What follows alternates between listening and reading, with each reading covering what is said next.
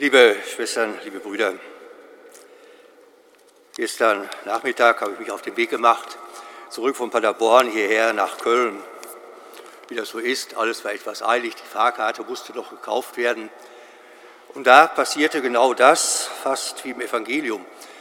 Natürlich lag auf der Treppe zum Bahnsteig ein Mann, sicherlich nicht von Räubern überfallen, sondern sehr gut dem Alkohol zugesprochen, aber einfach weggetreten, hilflos.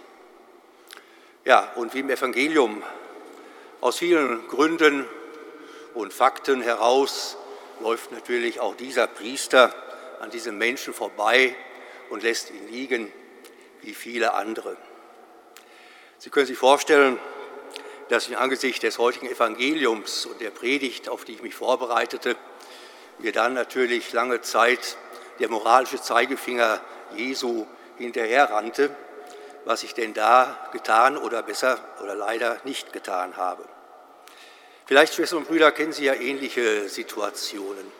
Wir haben diesen hohen moralischen Anspruch scheinbar aus der Bibel, auch aus dem heutigen Evangelium, und kommen in unserem Alltag einfach dem nicht hinterher. Das Gesetz, das Gesetz auch der Gottes- und der Nächstenliebe. Davon haben wir heute auch in der Lesung schon gehört, in diesem Lob des Gesetzes aus der Rede Mose. Und da wird zu einem deutlich, was Jesus, glaube ich, auch uns auch mit diesem heutigen Evangelium zunächst einmal mit auf den Weg geben will. Das Gesetzesverständnis des Alten Testamentes mit all seinen Geboten und Vergeboten will eigentlich etwas ganz anderes sein. Wegweisung. Es will Lebenshilfe geben. Es soll und will nicht Last und Fessel sein. Die wahre Erfüllung dieses Gesetzes Gottes besteht schon im Alten Testament nicht aus einem komplizierten Regelwerk des Tuns und Nichttuns, der Gebote, und der Verbote. Auch nicht in einem übermenschlich nicht zu erreichbaren heroischen Ideal oder einer heroischen Idealethik. Das Liebesgebot damals, auch wie es uns heute Jesus vor Augen führt, beachtet eigentlich stets etwas anderes. Es soll der Weg zum Leben sein, für mich und damit auch eben für andere. Und daher heute auch dieses beispielhafte Evangelium Jesu zum Gebot der Gottes und der Nächstenliebe. Denn die Tat des Samariters ist sicherlich prinzipiell die beste Alternative. Es zeigt nämlich, dass Primär, der primäre Sinn dieses Gleichnisses eigentlich in einer anderen Kritik liegt. In der Kritik einer Religiosität, in der die praktischen Konsequenzen letztendlich dann fehlen. Oder anders gesprochen mit den Worten des Evangeliums, wo die Taten der Liebe nicht folgen. Unsere beiden, der Priester und der Levit, sie haben ihren Job getan. Sie kommen ja von Jerusalem. Sie waren eingeteilt zum Tempeldienst und haben alles getan, was das Gesetz erforderte. Nun geht es nach Hause, eilig. Und wir spüren, wir wissen, mitten auf dem Weg wäre es möglich gewesen, diesen Gottesdienst in den nächsten Dienst tatkräftig umzusetzen. Aber es gelingt nicht.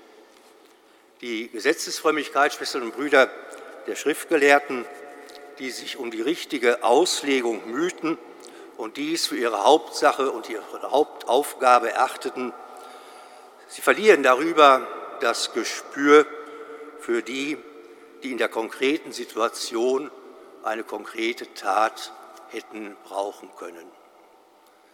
Und wir spüren, Schwestern und Brüder, den Anspruch Jesu. Aus der Geschichte, aus dem Gleichnis von damals hinein heute, auch in unsere Zeit. Es reicht nicht, den Ritus zu beachten, die Liturgie zu feiern, das Gebet zu pflegen, das Sonntagsgebot zu halten. Nein, es erfordert von Jesus immer wieder auch die konkrete Tat im Alltag. Die Not des Mitmenschen, die mich noch berührt. Das ist das eigentliche Gebot. Wahrheit, göttliche Wahrheit ist nicht entfernt, wie wir in der Lesung gehört haben, nicht aus dem Himmel zu holen oder dem weiten Meer, sondern Wahrheit ist immer ganz konkret. Jetzt, hier und heute. Und daran wird sich auch Auftrag nicht der Kirche alleine, sondern von uns allen Schwestern und Brüdern immer wieder be- und erweisen. Nun dürfen wir natürlich davon ausgehen, dass Jesus keine allgemeine Menschenliebe, also eine allgemeine Humanität nur predigt. Denn Ausgang war ja die Frage des Pharisäers, wie erhalte ich ewiges Leben? Also wie komme ich in die endgültige, tiefe Beziehung mit Gott? Und das, glaube ich, ist das Weitere, was uns das heutige Evangelium eben lehren will. In der, Im Wissen um die menschliche Unfähigkeit zur letzten Liebe, den mit Geboten und Appellen schlecht beizukommen ist, führt uns Jesus seine Beziehung zum Vater vor, der nur aus dieser Beziehung, aus dieser Liebe zu Gott, seinem Vater lebt und daraus sein ganzes Handeln letztendlich erschließt. Und so kommen wir eben, und das glaube ich ist die Botschaft auch, die uns Jesus heute mit auf den Weg geben will, kommen wir darin zum tiefsten Zusammenhang von Gottes und Nächstenliebe. Auch für uns gilt, die Beziehung zu Gott ist die Quelle aller Liebe.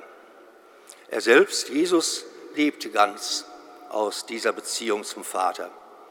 Ohne solche Gottesliebe kann auch niemand von uns seinen Nächsten wirklich lieben.